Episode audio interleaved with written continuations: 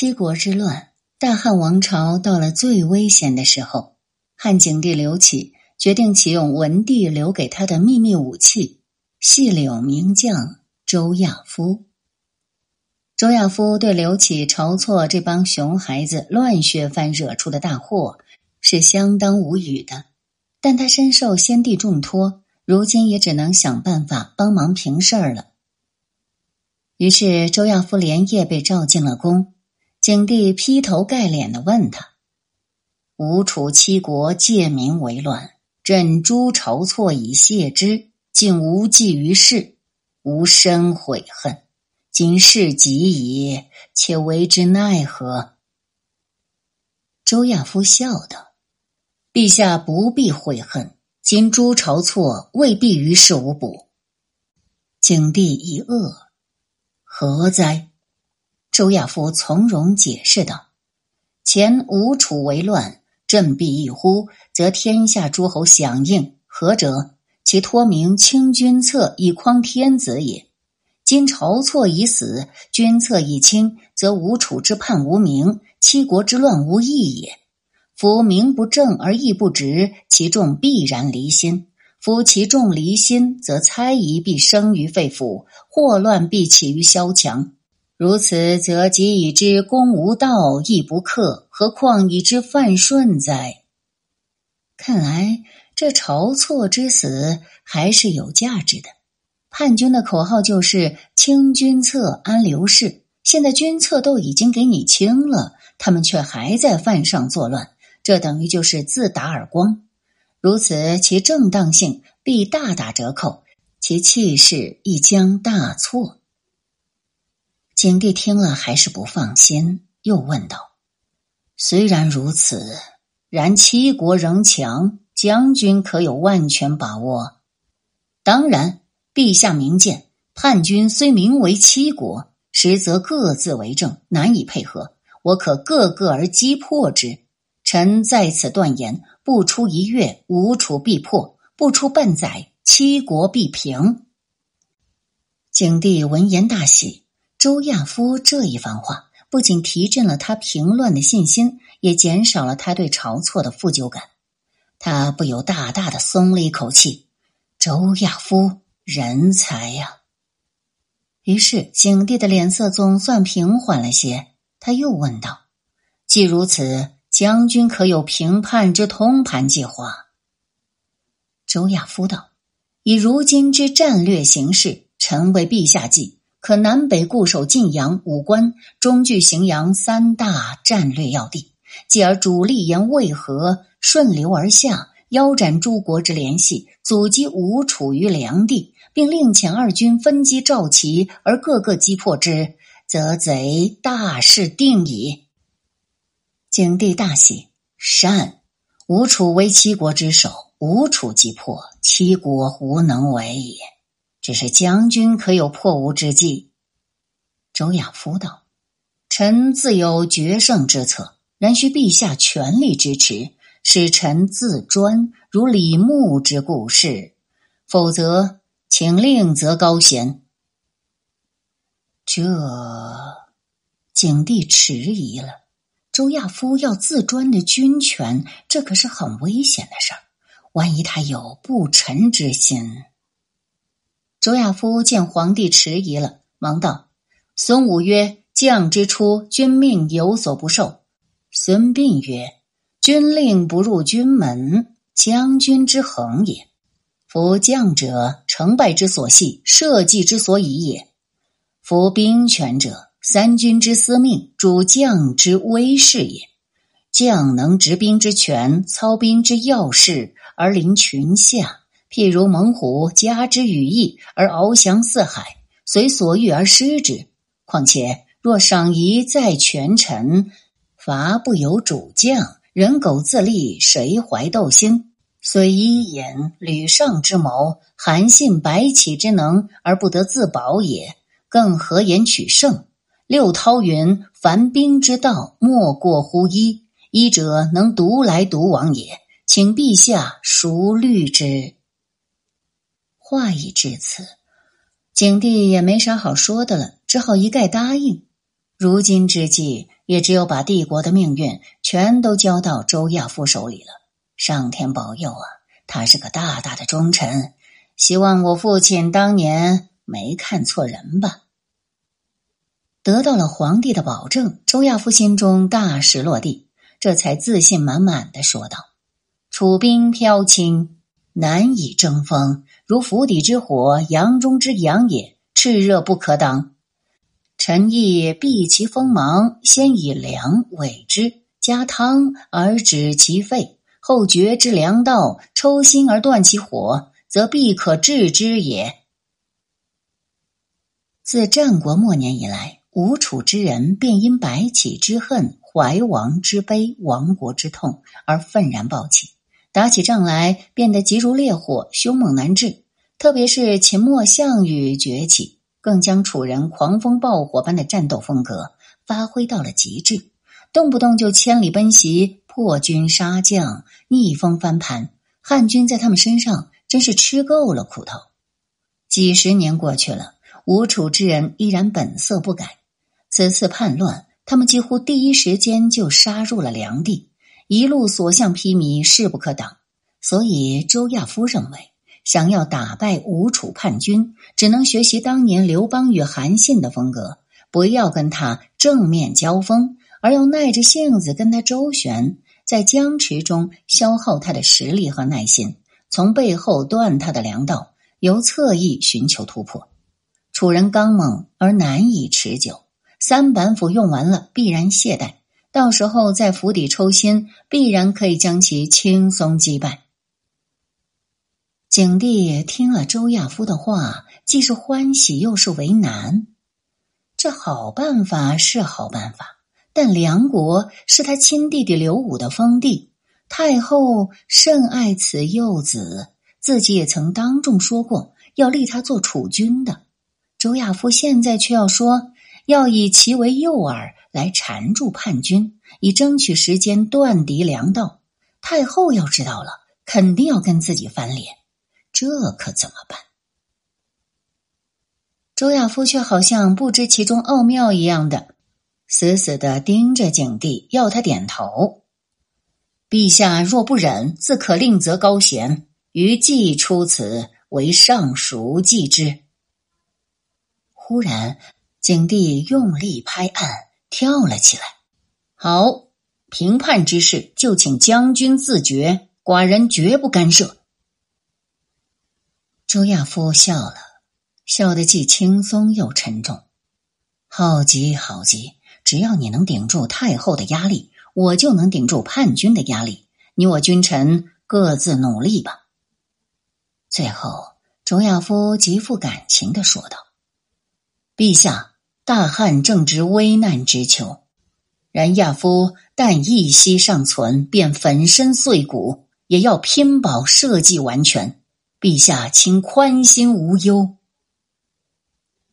景帝刘启听了这话，只觉得冰冷的身体满腔温热，感动的差点就要落下泪来。于是，这场干系天下命运的世纪大战终于爆发了。汉景帝刘启将周亚夫从车骑将军一口气提拔为太尉，为平叛总指挥，将三十六将，率汉军主力迎战吴楚联军。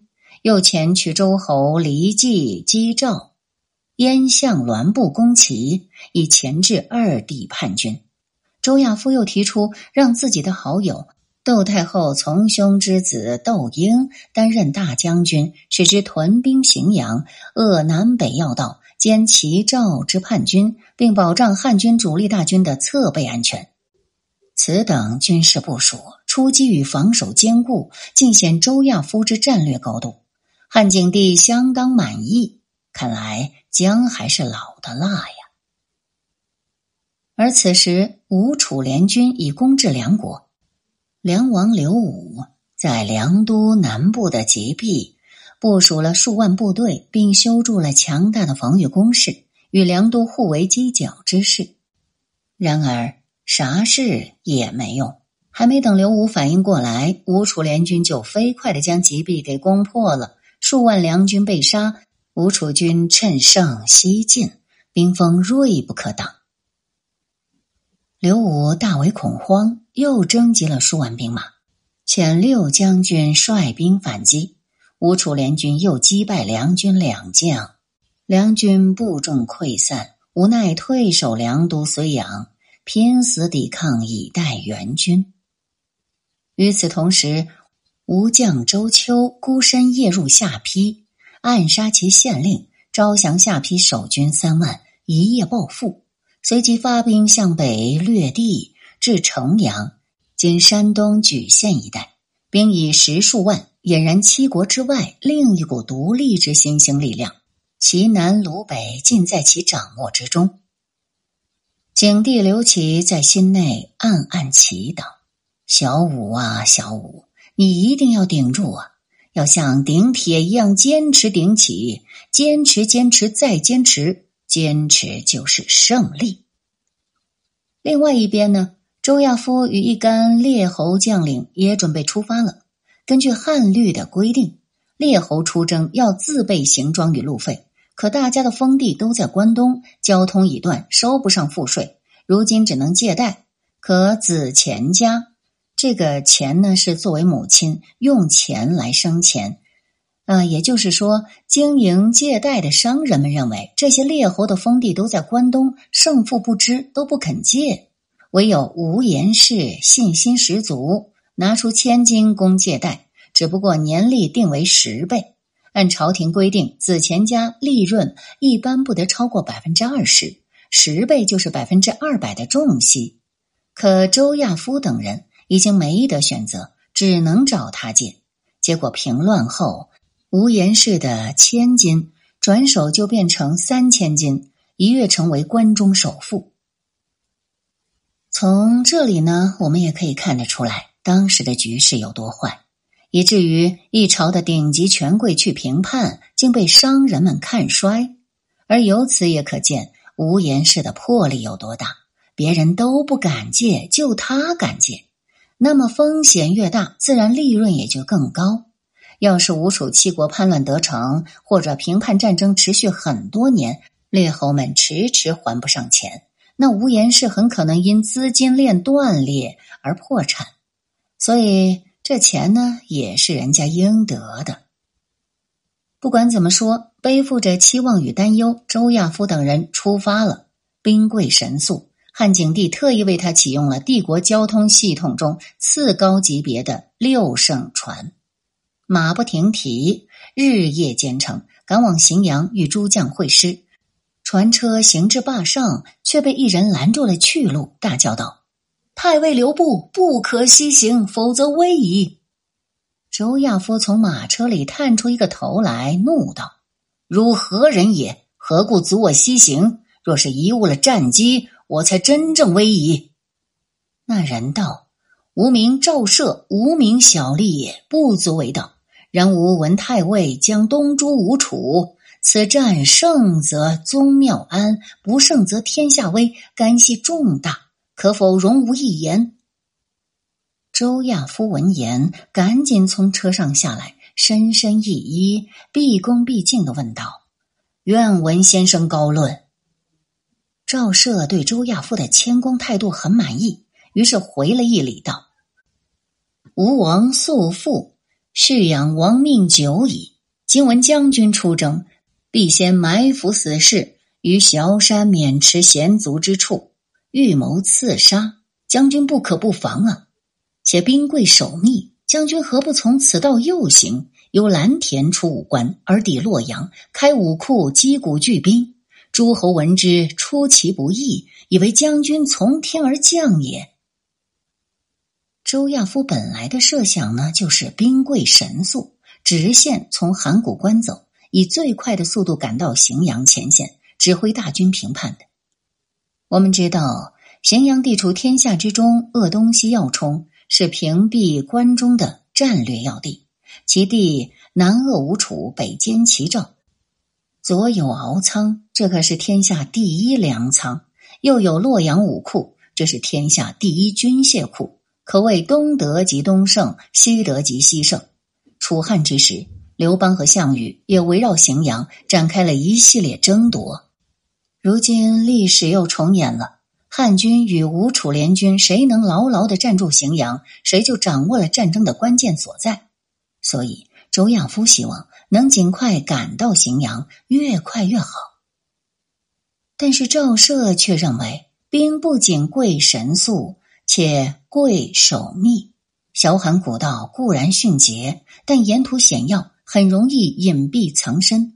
吴王既发布了高额悬赏。肯定有很多刺客埋伏在这里要刺杀你，所以你不如转从南边的武关绕道过去，接着再北上洛阳。这样虽然多走了一两天路，但却能起到出奇制胜的效果，给诸侯们一个意外的惊喜。他们肯定傻眼。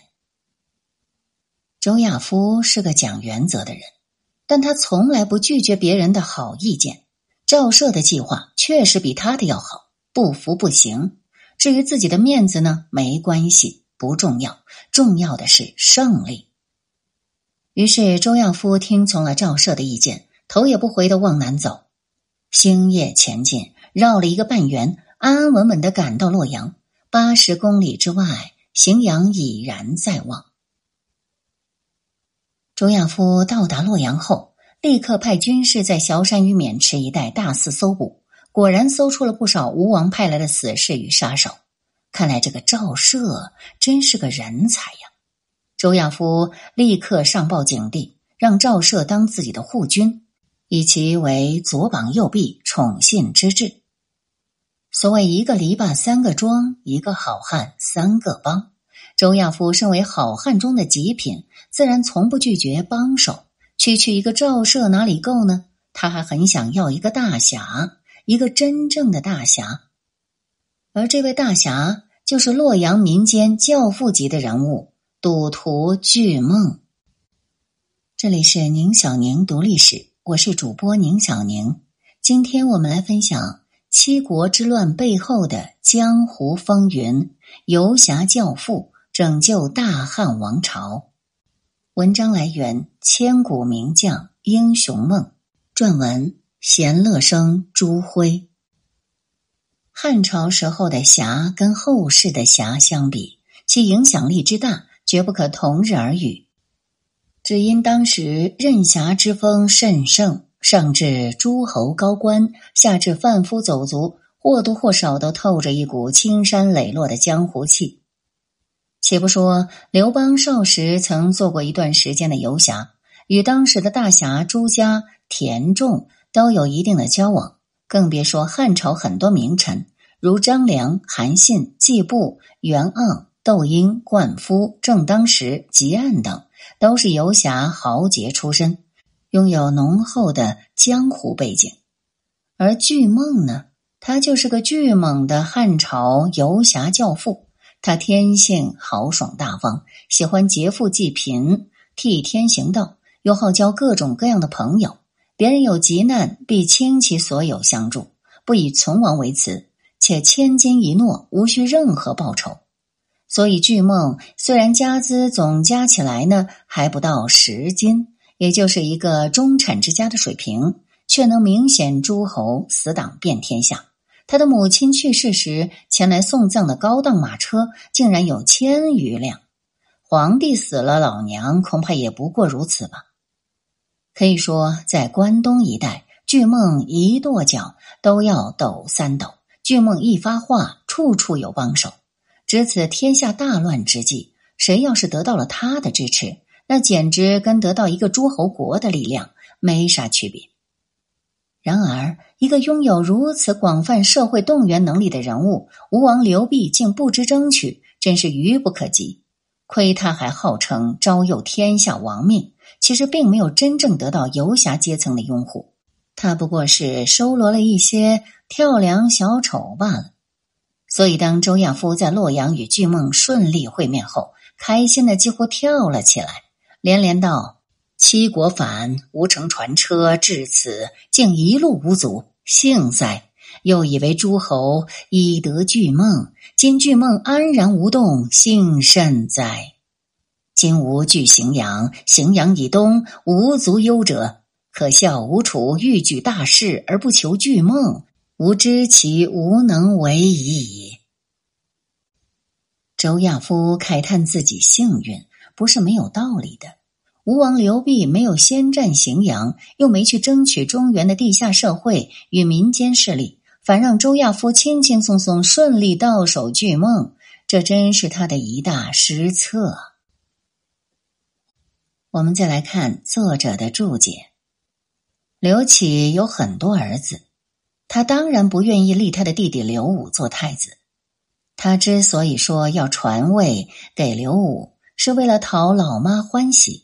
第二呢，也是削藩在即，刘启愿意画个大饼，争取刘武这位强藩的支持。否则，万一关东诸侯们逼急了，跑去立刘武为东帝，那么天下恐怕真的是要一分为二了。刘邦时候的游侠朱家，朱家是鲁地的大侠，生活于秦汉之际。据说他藏活士以百数，其余庸人不可胜言。秦末楚汉之际，许多豪侠都是靠着他才保全下来，包括项羽故将季布，也是通过他的关系才得到汉高祖刘邦的原谅，最终得到赦免，并成为汉朝名臣。汉十一年（公元前一九六年），汉高祖下求贤诏的时候是这样说的：“贤士大夫有肯从我游者，吾能尊贤之。”可见他虽然身为皇帝。却满嘴游侠大佬的味道。